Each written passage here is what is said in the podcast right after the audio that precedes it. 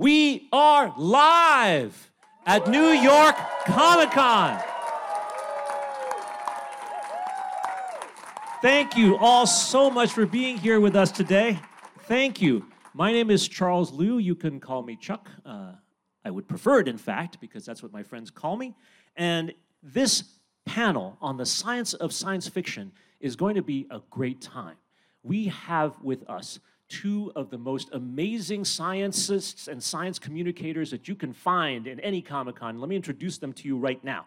I'm going to start here on my left, which may be your right because, you know, we're on cameras and stuff. Geneticist Dr. Dan Ginsburg.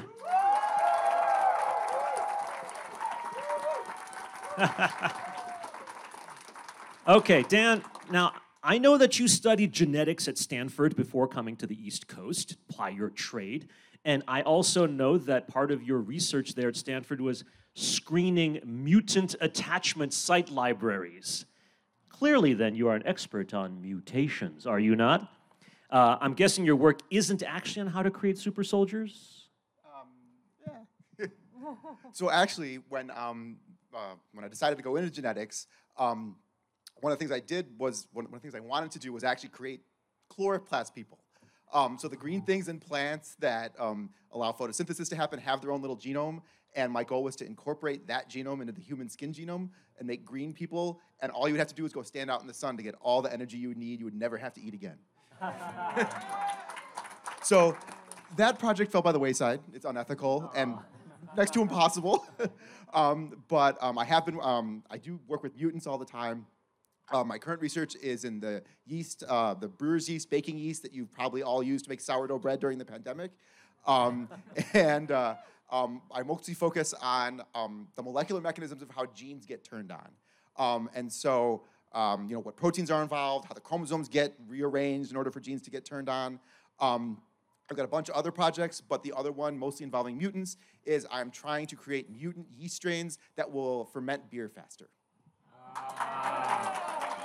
I want some of that beer. Uh, not yet. By the way, there is actually a character in the DC comics that does uh, get energy via photosynthesis. Uh, it's Black Orchid in the DC uh, world, but she's purple.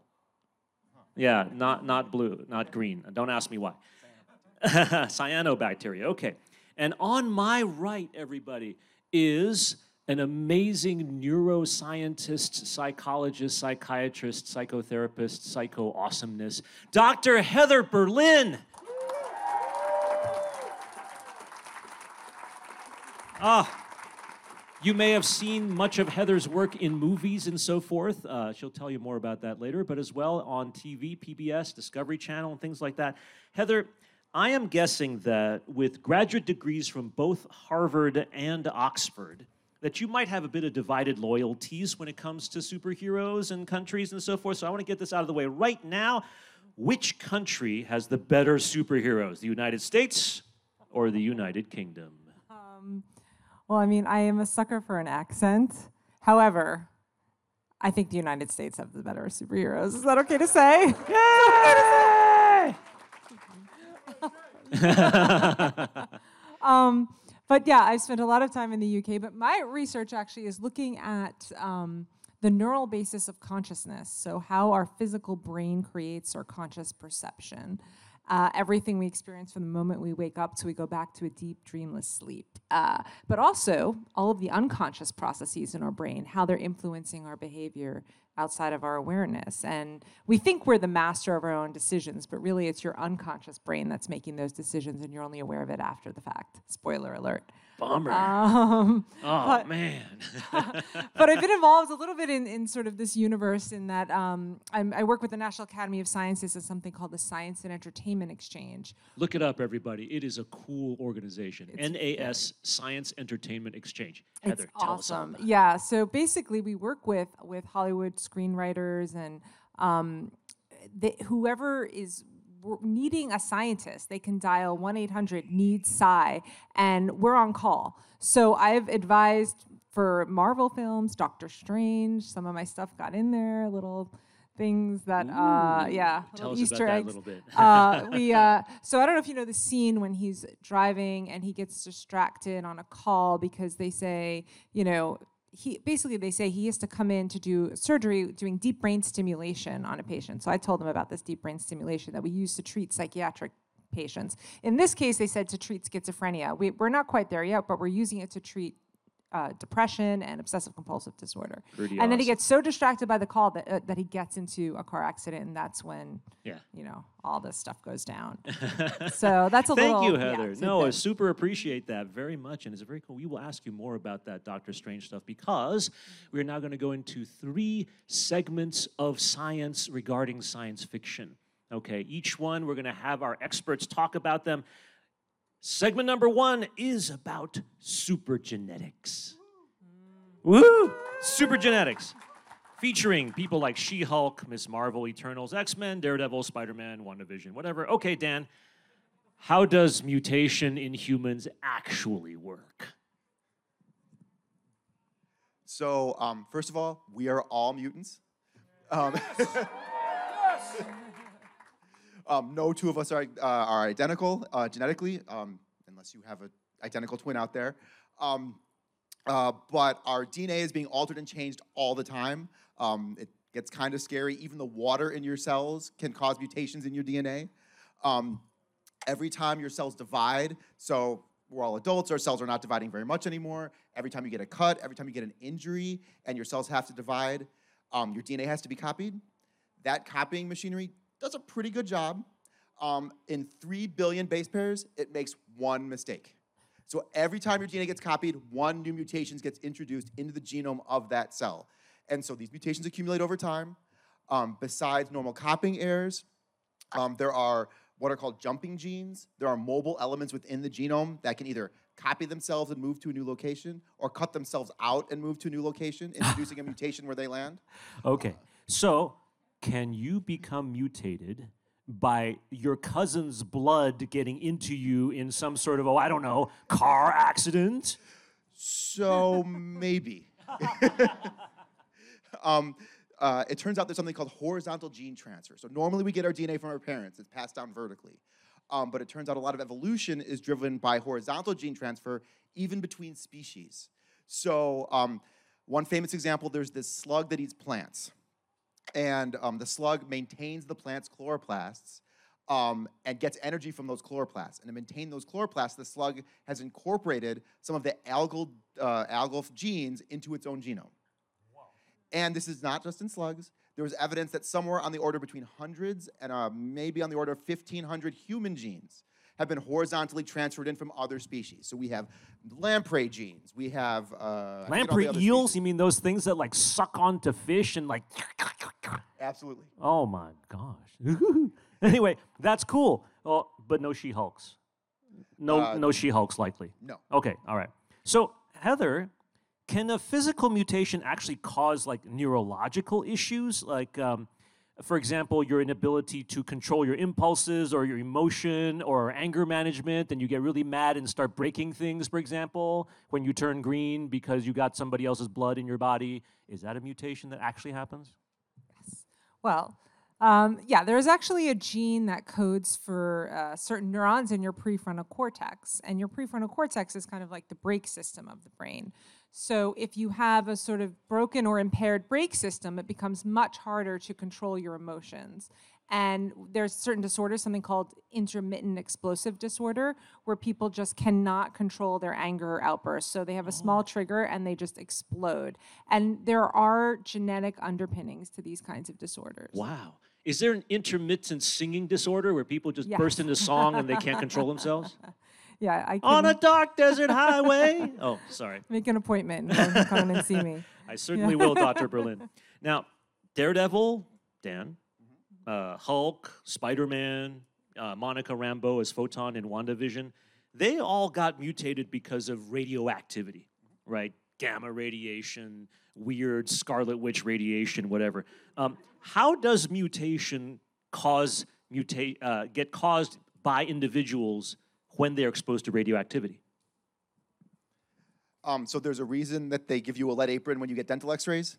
Um, um, because uh, that kind of radioactivity actually damages your DNA. It breaks your DNA. And when those DNA breaks get repaired, your body does it, again, mostly accurately, but about 50% of the time, it introduces a mutation when it repairs those breaks. So radioactivity is one of the most dangerous things that you can expose yourself to besides smoking. Smoking. Oh, so we should create like the Incredible Smoking Hulk or something like that. Okay, just just curious. Not possible. But but what about like super powered mutants? Really, that's what we're here for, right? X Men, Wolverine, who's kind of an X Men, Namor, who by the way will be introduced as a mutant. Uh, I'm not ruining anything for everybody, but Wakanda forever. Okay, uh, seriously, Dan, how is it possible, or you know, how potentially is it possible for humans to gain superpowers through mutation? So it gets it, this is tricky. So um, there are some current human mutations that you might consider superpowers. So some of the more recent human mutations, um, just if you're willing to share uh, for a show of hands, how many people here are lactose intolerant? Okay, so there's, there's a good number. Um, you are actually the ancestral gene. So lactose tolerance arose about 10,000 years ago and spread throughout the population around the same time we domesticated cattle, surprisingly enough. Um, and the, the, the mutations arose in Europe, Northern Europe, and the Middle East. So people from not from those places tend to be lactose intolerant at higher rates. Wow. So if you can digest milk, you actually are a mutant superhero. milk drinker man. And instead of having spines coming out of your hands, uh, spikes, you wind up with what?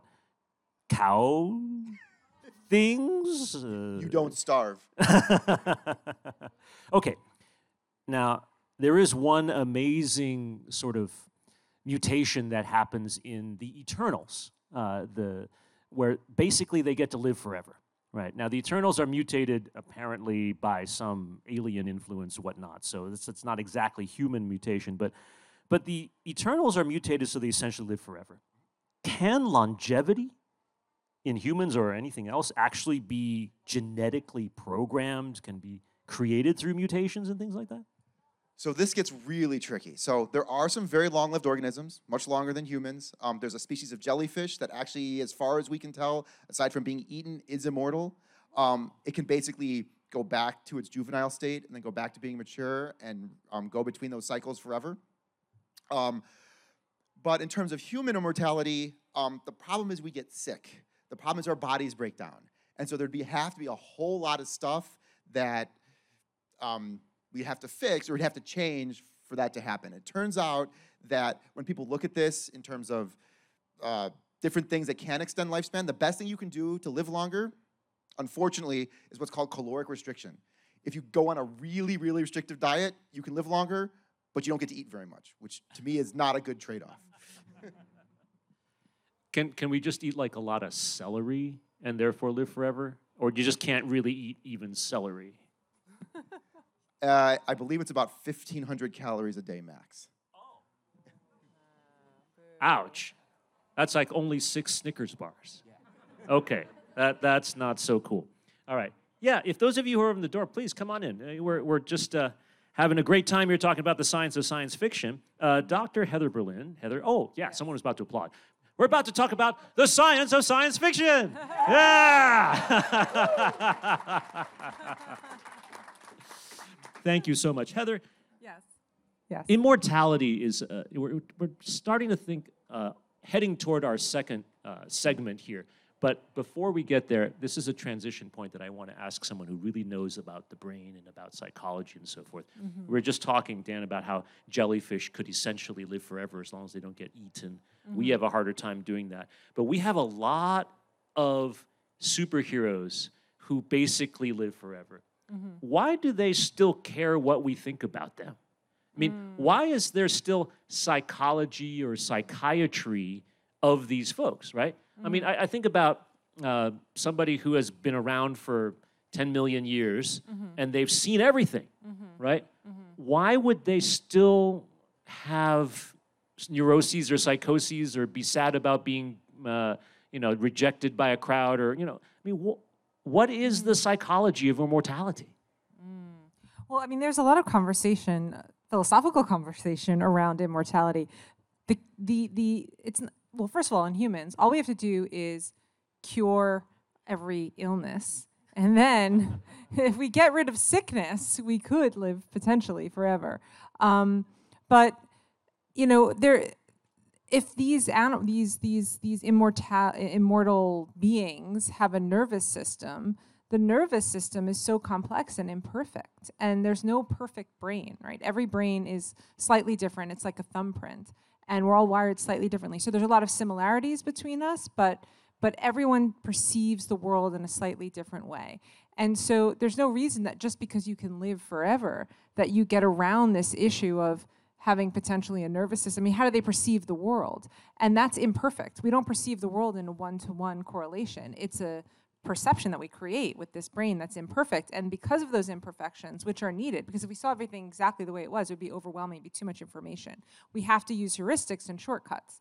And so, in that imperfection, which is adaptive, lies the other psychological issues that can emerge. So even if you are immortal and you have an infinite amount of time to process everything, you mm-hmm. still can't process everything. Your brain Yes. still is incomplete, and therefore you are subject to personality deficiencies could- or defects. and the brain is constantly changing it's never the same it's always it's adapting to its environment so you a hundred thousand years from now you might be almost like a different kind of person or thing than what you are right now because it's not static so who you were when you were five is very different than who you are now but you maintain the memory. So the whole idea of identity is just continuity is just the memory that we form. That's a creation in our mind. That's not real. So speaking of memory, would someone who lives, you know, a million years, how far back would their memory go? that's a good question. It depends on how big their hippocampus is. Oh, But that's another story. so so a hippocampus the size of a hippopotamus, they can remember a lot. well, theoretically, so so consciousness is is limited in terms of the amount of information you can hold in your conscious mind, but the unconscious is limitless. So you might it might be all in there, but the idea is how do you have a search mechanism that's what we do to find the memory and pick it out again it's not going to just be living there all the time but you uh-huh. might have a search mechanism and say okay 150 you know years ago what was happening then and you might have a cue to be able to pull it out of that storage unit Okay, so it's kind of like if I'm trying to find this, uh, I don't know, picture that I put in my downloads folder like six months ago, and I'm going through 5,000 files, and I may or may not be able to find it. It's that sort of thing. You need like something to cue it, to search it, to yeah, it could take a while. I again, see. Okay. Depending on how much is in there. All right. so, Dan, as a mutations expert, what mutation would you most like to have? Oh. So I've actually thought about this. I'm incredibly impatient. I would love to be able to teleport like Nightcrawler. Oh. Nightcrawler. Now, that's great. Would you like to smell like Nightcrawler after, like the BAMF? Would you like to make the noise BAMF? Sure. Yes? Okay. All right, BAMF. Heather, same question. What mutation would you like to have? I'm kind of into the living forever one. Okay. Um, that would be really fun. But but it, I, I also think it could be cool to mind read. Um, Ooh. I think that'd give me a huge advantage in Alright. certain aspects of my life, especially interpersonal relationships. Uh, yeah, I can relate. Sounds perfect. Wonderful. So this leads us into segment two of our Science of Science Fiction, super neuropsychology. Hey, all right. Heather, we're going to start right away with the recent Marvel series Moon Knight. Okay. Psychology of Moon Knight was fascinatingly done. Uh, it was really very interesting, and I know that some people uh, in your profession helped with this, but I don't know if you particularly or, or if the uh, Science Exchange actually did this. The main character, uh, who is both Steven Grant and Mark Spector, and then we find out also someone named Jake Lockley has dissociative identity disorder, something that we used to call like split personality, right? And sensationalized in movies like The Three Faces of Eve or Sybil and stuff like that. So, um, what is actually, how does uh, DID, split personality, actually work? Um, and, and the question is, like, can one such personality be superpowered mm-hmm. and the other not be superpowered? I mean, can you mm-hmm. actually do that? I mean, that happens like in Moon Knight, but also, if those of you who are fans of M. Night Shyamalan, he wrote this movie called Split, right? The mm-hmm. same thing. Like, is that possible? Yeah, so it, it, it's really interesting. So it used to be called multiple personality disorder because they thought that was one person or these many personalities. But then it got sort of rebranded as dissociative identity disorder because the idea is that we actually have one identity that has then been fractionated off into these multiple identities. And with treatment, the idea is to reintegrate them into one identity again. This definitely exists. There used to be a lot of controversy, like these people were making it up. But we started doing neuroscience experiments and found that there is really a neural basis to this. And what it is, is from a psychoanalytic perspective, it's a defense mechanism. Usually they've had some sort of childhood trauma, and instead of suppressing, which is a kind of defense mechanism, or repressing, they split, they dissociate. And so they only have access to the traumatic memories when they're in one brain state and not the other. And what's interesting is you can put them in a scanner, see when they're in one state or the other. And in one state, they'll, they'll say, yes, I have access to these memories. And they'll have physiologic responses to like, if you read them a memory script.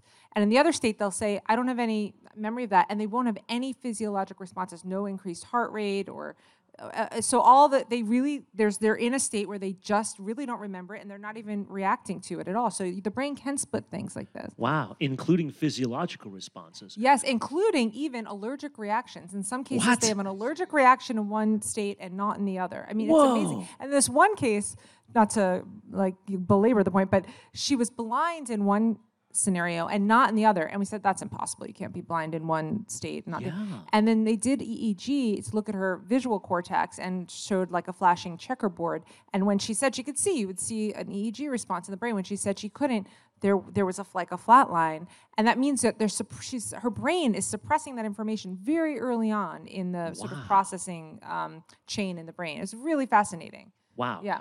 You're saying that basically a consciousness of a brain can actually suppress things like your senses, vision, hearing, whatever.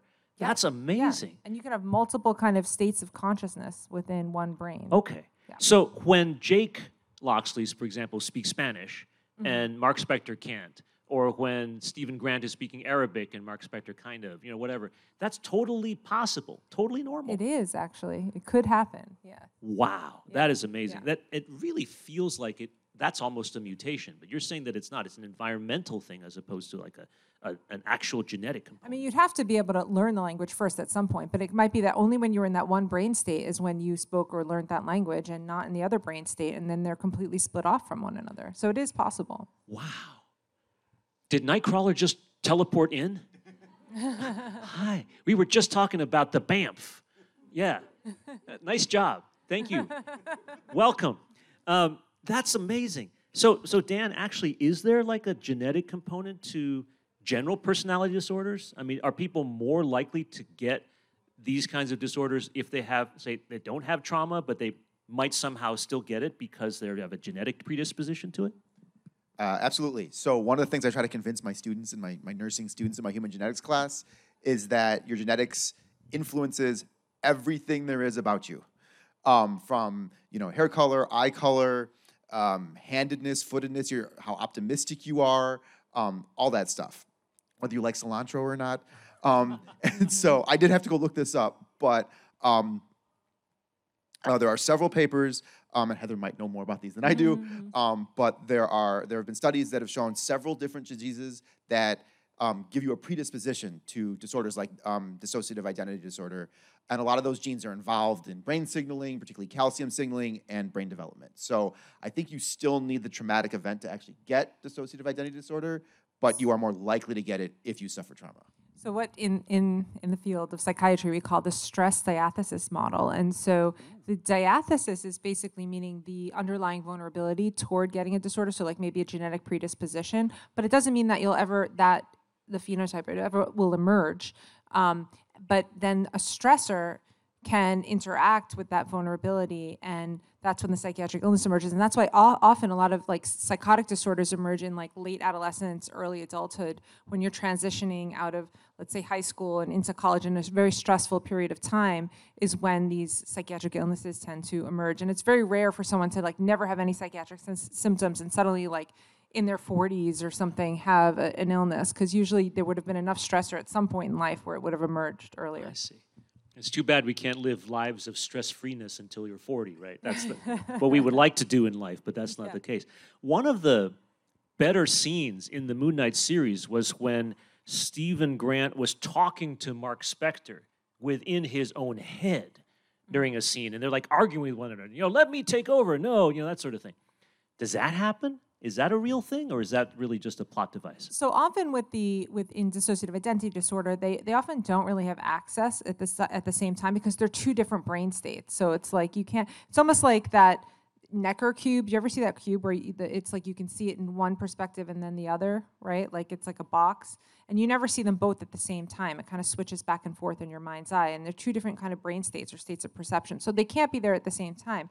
But there's another disorder. Um, it- it's called split brain, and that's where the corpus callosum that connects the two hemispheres is is split. Either people are born without it, a, acallosal patients, or they split it on purpose with neurosurgery because there's an epileptic seizure starting in one hemisphere and they don't want it to spread.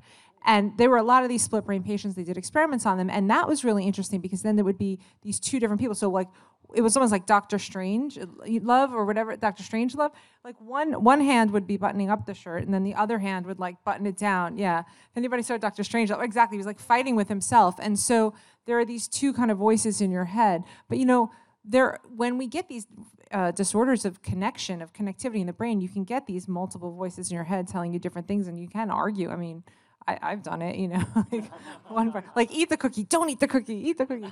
Anyway, yeah. Yes, I always eat the cookie eventually. it's so true.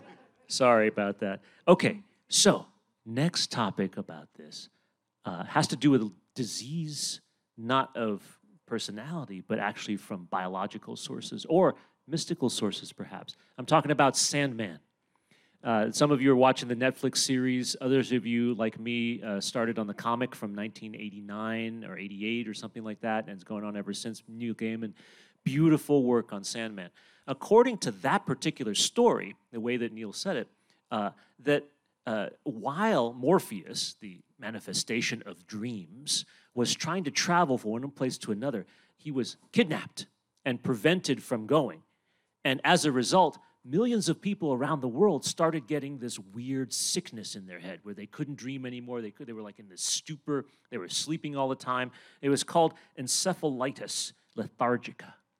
As it turns out, that's part of a real thing. After World War I, there was this weird sleeping sickness that came out called encephalitis lethargica. And some people have likened it even to certain aspects of long COVID, where people have been brain fogged or can't seem to stay awake, very tired, they're not really sure what's going on. And so, this is something we want to ask you, Heather. Mm. As far as the Sandman idea of lethargica, right? Mm-hmm. Do, do we actually know today what caused it medically? Uh, can that happen today in, in these kinds of long COVID cases, for example, or any other germ caused method where mm-hmm. people just sleep and can't wake up or, or can barely wake up or walking around in like a zombie like state? Ooh, zombies. We'll talk about those in a minute. Um, right. So this did exist. I mean, it's reported and that there was, you know, up to a million people, probably more, who had this encephalitis lethargica. And there's, there's a couple of theories out there, but one is that it, the Spanish flu, or so a viral infection that was spreading um, throughout Europe and around the world, um, basically the virus causes your immune system to have a response and that then there becomes this autoimmune response where your, your immune system is attacking your own body and attacks your brain and causes this inflammation that can then result in this excessive sleepiness and lethargy and fatigue. And a similar thing may be happening with long covid um, that it's actually a- an overreaction of your immune response starts attacking your own brain causing this long-term inflammation but it's triggered by the virus itself So if I just can't get up in the morning, uh, you know, and it's 1 a.m. or 1 p.m., 2 p.m., and and my wife says, "Get up, dude," and I said, "I'm an astronomer. I'm supposed to sleep late, but I can't use that excuse forever. I'm I don't have this problem, right? I- I, I can't hope- say, "Oh, I'm sorry, I have encephalitis lethargica. I can't get up." No, I mean, unless you have long COVID, I don't know. No. Fortunately, not. yeah. but that brings up an interesting point because one of the things about COVID was the mutations, right, Dan? We had the original, I guess it's called alpha. it still is the mutations. It wasn't was. There's still mutations still occurring as we right. speak. And this then very you know, moment. the the first uh, tr- uh, vaccine went very well uh, and stopped alpha basically, but then Delta came in. It didn't stop it so well, so we got a booster, and then Omicron, and Omicron is giving people COVID even though they are uh, boosted. And so now we just have another booster. This, this mutation stuff is annoying. What the heck?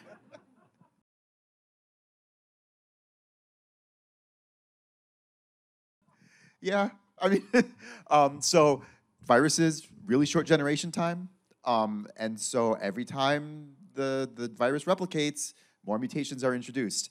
Um, and particularly for RNA viruses like COVID, um, the copying mechanisms for RNA are really, really inaccurate, and so um, uh, they get they develop even more mutations, and most of those mutations produce viruses that don't infect us as well. Um, but because there's so many viruses out there, then um, they more viruses develop. Um, there have been studies that show the longer a pathogen remains in a population and infecting people, the more virulent it becomes, the better it becomes at infecting um, its host. They showed this with the um, uh, Ebola outbreak in Africa, and you can see it with uh, COVID too. I would have thought that it'd get worse at it because the more it's in there, the better our immune systems are able to stop it. They adapt much, much faster than we do. Bummer. Yeah. oh, man. But this is cool. The reason that we don't clone ourselves, so there's something called parthenogenesis, where a multicellular organism like us that can basically uh, a female self fertilizes an egg and produces a baby that is a clone of her. Ooh. Um, so that is how multicellular organisms would reproduce asexually. um, the reason we produce we reproduce sexually evolutionarily is because of pathogen infection. That this is that the, the diversity in the population that sexual reproduction gives um, allows us to survive these kinds of infectious agents. That's pretty cool. Okay, so in order for our progeny to survive longer, we ourselves get sick. That's basically what's happening, isn't it? Like we are we are sacrificing our own wellness in order that we can pass along the ability to be more successful as a species with our progeny. Is that correct? I think a, maybe a better way to say it was that we sacrifice the number of children we have to have higher quality children. Oh. And there's this, just to add a little, and correct me if I'm wrong, geneticist, but um, there's something called the immunohistocompatibility complex, which um, is so interesting. So it has to do with who we're attracted to in terms of a mate to want to mate with. And um, they did all these studies, but basically they found that people who had a compatible immune system, so they did the smell, the, the t-shirt test. So basically they had these men sleep in these t-shirts overnight and then they gathered up a smell. And then they had the women the next day didn't see the men, but just smelt the t-shirts and then they decided which one were they most attracted to. And then they compared their genetic makeup and found that the one that they were most attracted to via smell had the best like compatibility in terms of their immune system. So you're attracted to people who have this like like let's say you don't have the gene for whatever to fight against certain virus and they do, like you're going to be more attracted to that person so you have better offspring to survive. That's yeah. a perfect explanation. Yeah. All right, thank you. Okay. Whew. Yeah, it's cool, right? Yeah. And wait, one more just important bit of information. They found that when women were on birth control, they didn't pick the right ones. so be careful who you pick, because then suddenly they go went off the birth control and they're like, who is this person? so there you have it. who is this person? Okay, we have fewer children so that they can be healthier. I, I should have told my wife that before we went for three. No, we love that little one. He's a sweetheart, and he's actually the one that like enjoys Comic Con as much as I do. So, uh, so I yeah, I, I love that stuff. Um, okay, speaking of progeny, uh, you know that Wanda, the Scarlet Witch in WandaVision, and then in Doctor Strange, uh, second movie, um, is obsessed with her children, right? The in fact, this this is a, a point, um, Heather, which I think we should really talk about a little bit because she is so obsessed with having children uh, that she essentially goes insane, right? And mm. and without doing substantial spoilers, for those of you who have not yet seen Doctor Strange: uh, Multiverse of Madness, um, what would cause? Is it fair to call somebody truly like insane uh, if they are grieving, if they are suffering, or it, was it something else? Like, can we say, oh, she was insane because of the influence of the dark Darkhold, this terrible book that oh. she was trying to use to bring her children back? I mean, is it fair to, to categorize someone as being mentally ill out of an emotion like grief or longing or something like that? Well, you know, there's no there's no um, line at which like oh if you're this way then you're not mentally ill. But if you cross this line you are right? So it's really a matter when we diagnose people it's a matter of how distressful it is to you. So there's a, a degree, of sadness. Let's say you have a bad breakup or somebody dies. But then it's like how long is it lasting? How intense is it? How much distress is it causing to your life? And you know at some point point we might give it a name and call it a disorder, but there's no thing in the brain that's a disorder. It's just how much distress is it? So, subjectively, if this caused her to be having significant distress that she couldn't get rid of and that was interfering with her life, then we would say she might have, you know, a psychological issue that needs treatment. Okay. There's no such thing as normal, there's just variations. Ooh, that's yeah, the best news I've heard all day. I'm glad to hear that. Well, um, does that mean that Dan, that genetics can also do this? I mean, we talked already about how genetics can cause things like that, but but genetics. What's your perspective on when somebody, you know, can you actually fix or can you cause a mutation if you're feeling very strong emotions, for example? Like we know that very often in in X Men or in other kinds of mutant movies, uh, a teenager's superpower gets immediately triggered right, when there's some stressful event. Is that the kind of thing that can happen in real life? Well, so it's all about uh, predispositions, right? So you are at higher risk of superpowers, you are at higher risk of mood disorders, um, but then there there is some triggering event, and if you are not at higher risk, maybe that triggering event does not cause the mood disorder. Whereas if you are at a genetically higher risk, then the triggering event does cause the, cause the disorder. And there's also we found that um, look, studies have looked at resilience. And so, for example, looking at, they looked at soldiers um, fighting in Israel who are, they all experienced the same traumatic events, but some of them went on to develop um, PTSD or post traumatic stress disorder, and the others didn't.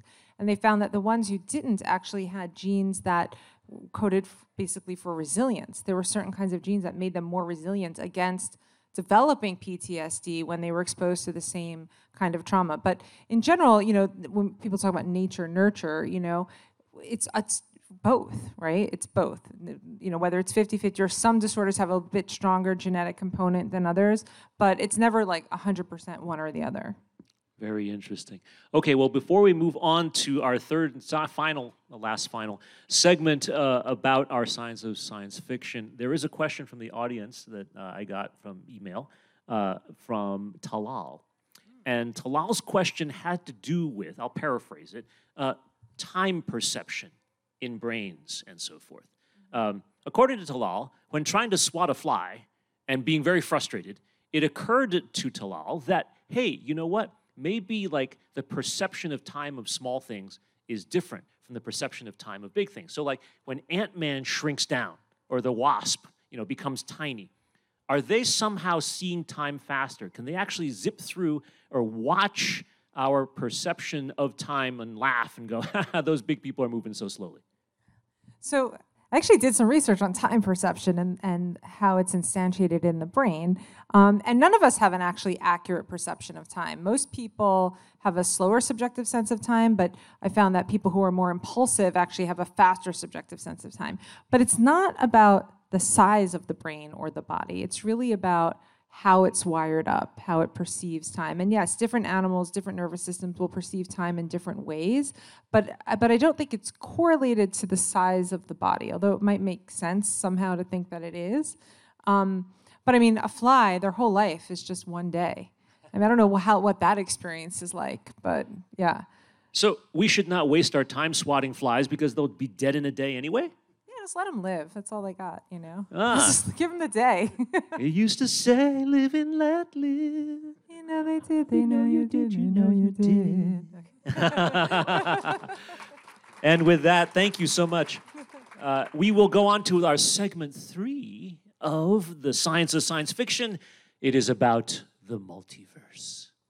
Yes something that is happening now. We, we kind of all understand why the multiverse is taking prominence now because we have to merge the Fantastic Four and the X Men with the Disney Marvel Avengers and stuff like that, right? So you got to have some way to move universes around. And this was expanded upon a great deal in Doctor Strange Multiverse of Madness. Uh, again, because we're not doing spoilers here, I want you to go see the movies and enjoy them. Not going to go into the plot or anything like that, but just be aware that uh, there is multiverse in Doctor Strange Multiverse of Madness, and people get really mad, okay? Uh, and, and so there, there are these things that we want to know about multiverse, which I will talk to you about from the scientific perspective, and then we'll throw it around for additional questions and comments. And, and Dan and Heather, please comment or ask questions if you want at any time. Basically, the question that everyone asks me about multiverse is can it exist? Is there actually uh, infinite numbers of copies of us floating around somewhere and we just can't access them? Right? So it turns out that as far as physics and cosmology are concerned, there are some ways where more copies of us could exist. Okay? The two best known ways have to do with more than one dimension. Like we live in a four dimensional space time, right? Length, width, height, and time are the dimensions. But if there are five dimensional structures, or 10 dimensional structures, or 11 dimensional structures in what we might call a multiverse, or in this case, like a supersymmetric structure or something like that, what you can do is have them intersect occasionally. So imagine this is done by uh, uh, Randall, Lisa Randall and Raman Sundrum a bunch of years ago. It's called uh, uh Randall Sundrum theory. Imagine a five dimensional construct connecting with another five dimensional construct at one point. That would form a four dimensional thing for a period of time. Time would not have begun before, and after they separate, time will end for that little four dimensional blob there. But all the things that are happening within that four dimensional space time would be like a universe unto us we would feel like, wow, that's a universe. This is our universe, the one in which we live. So, what if there were many such connections, right? Numerous blips here and there. Could there be hundreds, millions, or if these five dimensional structures could, mathematically speaking, connect in an infinite number of spots, then indeed we could have a true multiverse. So, it's not totally fictional. The fictional part is whether we can go from one universe to the next. Can we actually get there back and forth, right? So I want to ask uh, Heather, and then I want to ask Dan, would you like to go visit another universe? If the possibility existed, what would you, as a scientist and as a person, want to see in another universe? I don't know. I haven't thought about that. I haven't think about that. I can, I can. Um, well, I mean, I think, I think of it kind of differently. I think you know, the way that we perceive the universe we find ourselves in is via this three pound piece of matter inside of our brain. And we're creating a universe inside there all the time. Like reality, it's just dark in there, right? It's just ones and zeros. And so whether I'm in this universe or another universe or whatever, it's really still this creation in my mind. And there's multiple universes in my head. Wait, so does that mean like it's actually possibly true as described in that movie and other movies like Michelle Yeoh's recent awesome movie, Everything Everywhere All at Once. I love that one, right? Is it actually true that our dreams are different universes unto themselves? Does it mean that like we can actually access other things just I by mean, thinking about it or dreaming about it in our sleep? I mean, it's a, this in terms of the sci-fi part of this panel. Um, I think why not? I mean, why couldn't? I mean, they are tied to activation in our brain. We can tie dream activity to physical activity in the brain, but how exactly we don't know. We still don't understand how matter creates subjective experience. And it could be that when we're in these have these different subjective states that they are portals to other universes. I mean, why not? We so, don't know. Yeah, I think you told me once that uh, we are all always sleepwalking. Yeah. Well, Can you said, explain no, that a little bit? We are all actually, um, we are hallucinating all the time. We are hallucinating all the time. When we agree upon it, we call it reality right? like, but we are all hallucinating. It's all a, a, confabulation that our brain is creating a movie inside our head. And sometimes people get it a little wrong, and that's where you get visual illusions, or then they get really wrong, and you get into things like schizophrenia and hallucinations and delusions, like that hallucinations that don't match up to what everybody else is hallucinating. But we are all hallucinating all the time. That's amazing. So earlier, when I thought I saw Nightcrawler come in, that was a hallucination. Only if nobody else saw it. Okay. Did anybody else see it? Okay. All right. Thank goodness. Thank you, Nightcrawler, for being real. I appreciate it. Dan, your comments? think of me as Donahue. What do you think, Dan? Um, I mean, I Yeah. No. No. Okay, never mind. Um, so, just out of curiosity, um, what is the five-dimensional or eleven-dimensional construct that is intersecting? This is what I'm confused by. There you go. Uh. The five dimensional construct at the moment is just called a membrane. Okay, a membrane. So there are M type membranes, and then there are N type membranes, and there are P type membranes. There are not O type membranes because you don't want to confuse it with zero type membranes. Okay, and so you can be an M brane or an N brane or a P brane, and either way, it would be a five dimensional structure from which our universe could be built. I have a question. Um, you know how there was the Drake equation that calculated the probability of other life, Oh, life yeah. forms, intelligent life on other planets? Yes. Um, has anybody done this, like calculate the probability of that there are multiple universes? Ah, that has not yet happened. That's an incredibly good question. Um, the, the idea of how many uh, universes, though, can come from a different kind of multiverse, and that's called the many worlds interpretation of quantum mechanics. Uh, for those of you who are not familiar with that yet, uh, the idea is this there is no reason that you cannot have different possibilities occur when something is happening. In other words, if you have a, a subatomic particle which could either decay or not decay, in our shared collective reality, it will do one thing. But there's no reason to say that in some other reality, it didn't decay. So, in other words, you're splitting off universes from an originally existing universe. So, this is not a matter of creating multiverses that are all sort of with different origins. But in this case, you start with one and you just build more and more and more of them with each passing second. So, in that case, uh, I, for example, could be, uh, you know, over there drinking a glass of water. And then in another parallel universe, I would not be drinking a glass of water. And then you would move on into somewhere else, I'm drinking a half a glass of water. Or I drank one glass now and I drink one glass later, and all this variation can happen. Another another question, and this is might be getting too far into the weeds in terms No. of physics. However, um, one can never get too far in the weeds in physics. as a physicist would say. That's Um, But does this relate at all to that spooky, you know, Action um, at a distance? action at a distance? Spooky. Which Yeah. you want to? I mean, basically, Yes. right? You you can explain it, but Well, it's no, it's at okay. very far distances. Is it Right. like the what are is it an atom? What is it? The, Right. Um, the one version of that today is known as quantum entanglement. Quantum entanglement. Right. So like here it could be pointing down, but like a hundred million miles away, that same part of that particle could be pointing up. Right. It has a, it has a memory Yes. of when you split it. You you can put them all in the same thing, but you can't look at it yet. The thing is, you can't see whether or not it's up or down, and you can't see where any of them is either up or down. Mm-hmm. You move it over there, and then you look at this one. You see it's up. Then you'll know that that one is also up, even though it's so far away you can't see it. They match Okay, up. They match up Mm-hmm. automatically. There's almost like a subatomic memory to some extent. Uh, and that's actually a real phenomenon. Albert Einstein, in his gut, said this can't possibly be right. And yet, experiments have shown that yes, quantum entanglement does happen. And what does that mean? You know, that's if that's one way of thinking that there might indeed be alternate universes, which we just have no memory of them, we don't see them coming as time goes forward, and that's why we can have these kinds of multiverses. So the many worlds interpretation, you can actually start making calculations as to how many of them there are. So like a Drake equation of multiverses. Only uh, it's a really, really big number.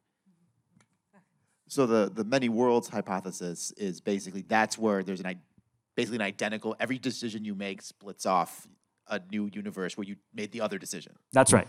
So with the um mem m m membrane M theory, the yeah. M theory, um are those universes also like do they have all the same people or are those very would those be very should- different? That's a great question. The answer is they should be different.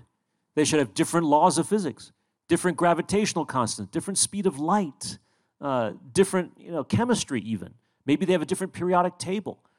In those kinds of constructions, there should be no connection whatsoever with any of those universes. Which is why when America Chavez, a character that you all should get to know, because a very, very cool character, is jumping from one universe to the next in the multiverse, they are, if that were the way that multiverses actually exist, they shouldn't be similar at all. Okay. Um, I know there are some weird ones, like, you know, I, won't spoil anything by saying this, but Doctor Strange asks America, were we paint? Okay, that's a really cool scene. It's sort of true. But yeah, uh, that would be like the closest we would be to any other universe if the multiverse were created from M theory. But in the many worlds interpretation, it would be a much more likely scenario that we are very similar to the next person beyond that, if that makes sense. I'm waiting. For the Liu equation to. Thank you. Uh, that, that's not my area of expertise. I study crashing galaxies and when they smash into each other, they form brand new stars, and it's very beautiful and one thing like that. And by the way, our Milky Way galaxy is going to crash in with the Andromeda galaxy in about five billion years. So we are toast then. But that's a long time from now, so don't change your retirement Is that before or after the sun Oh, like- it's right around the same time. Oh, so it's it's it's be- basically a, a, race between a whether coin, yeah, it's a race between whether or not we are destroyed by being flung out of our solar system by Mm-hmm. da- gravitational dynamical interactions with Andromeda, or whether we are destroyed because the sun goes red giant and blasts us with radiation that we can't handle. nice. All right. Yeah, it's a race. we got to get off the planet in about five billion years. Yeah, no matter what. Or But- out of the galaxy. yeah, maybe. right. Yeah. But but okay. keep in mind, right? A billion years ago, the most complicated form of life on the earth was a slime mold. Okay? So 4 billion years from now, what would it even mean to be human? Mm. That's a thing that's worth thinking about and creating. And you were saying earlier, if you live 100,000 years, right, Heather, you might not be the same individual. Mm-hmm. Right. But certainly, a billion years from now, we will not be the same species. If we are, we deserve to go extinct. Uh, that's sort of my opinion, right? Well, that's the thing. I mean, we're still evolving. People think evolution is over, but theoretically, we're we're still evolving or devolving, however you want to look right. Okay. One of the things that happens in multiverse uh, is that um, a zombie shows up. Okay. And you guys like, some of you, how many of you actually like zombies, like Walking Dead and stuff like that? Okay. And some of you have watched Marvel Zombie Universe, right? They read some of those more. Yeah. Some people really like them. And, and then there's one person who like wanted to applaud but kind of stopped. Let's applaud the Marvel Zombie Universe because we really like it. Yeah. All right. Thank you. Uh, Dan, could there actually be genetic zombies? Is that actually real? So not genetic zombies, but uh, infectious zombies. Even in the Marvel universe, it's a quantum virus, right? Um, and so, yeah, um, uh, not so much with people, um, but there are lots of cases in uh, other animals, particularly insects, that basically something, a fungus, a predator, basically takes over the brain of its prey, um, makes the prey do things to spread the fungal spores, makes the prey move to a level of the canopy. Um, uh, where the fungus grows really well and has like the, the ant victim um, grasp onto a leaf and doesn't eat, doesn't move, and just a lot, it becomes a um, zombie to reproduce the spores of this fungus. Whoa. Yay? oh my gosh. That's frightening. But we, we are immune from that. Our, our brains, Heather, somehow can prevent ourselves from being killed by fungi and, and turned into zombie fruits for fungus reproduction? Or is that true? Kind of like the Borg in Star Trek, The Next Generation, and stuff like that? What's your take on that? Not necessarily. I don't think that we are completely immune. Um, there are certain things that can cross the blood-brain barrier and Uh oh. yeah, and be not good for us. Um, the one one of the things that I really like is toxoplasmosis. That's like in spread via Okay, cats. You're saying toxoplasmosis, and then Dan is like nodding knowledgeably. I'm "Yeah." Uh-huh. like, what?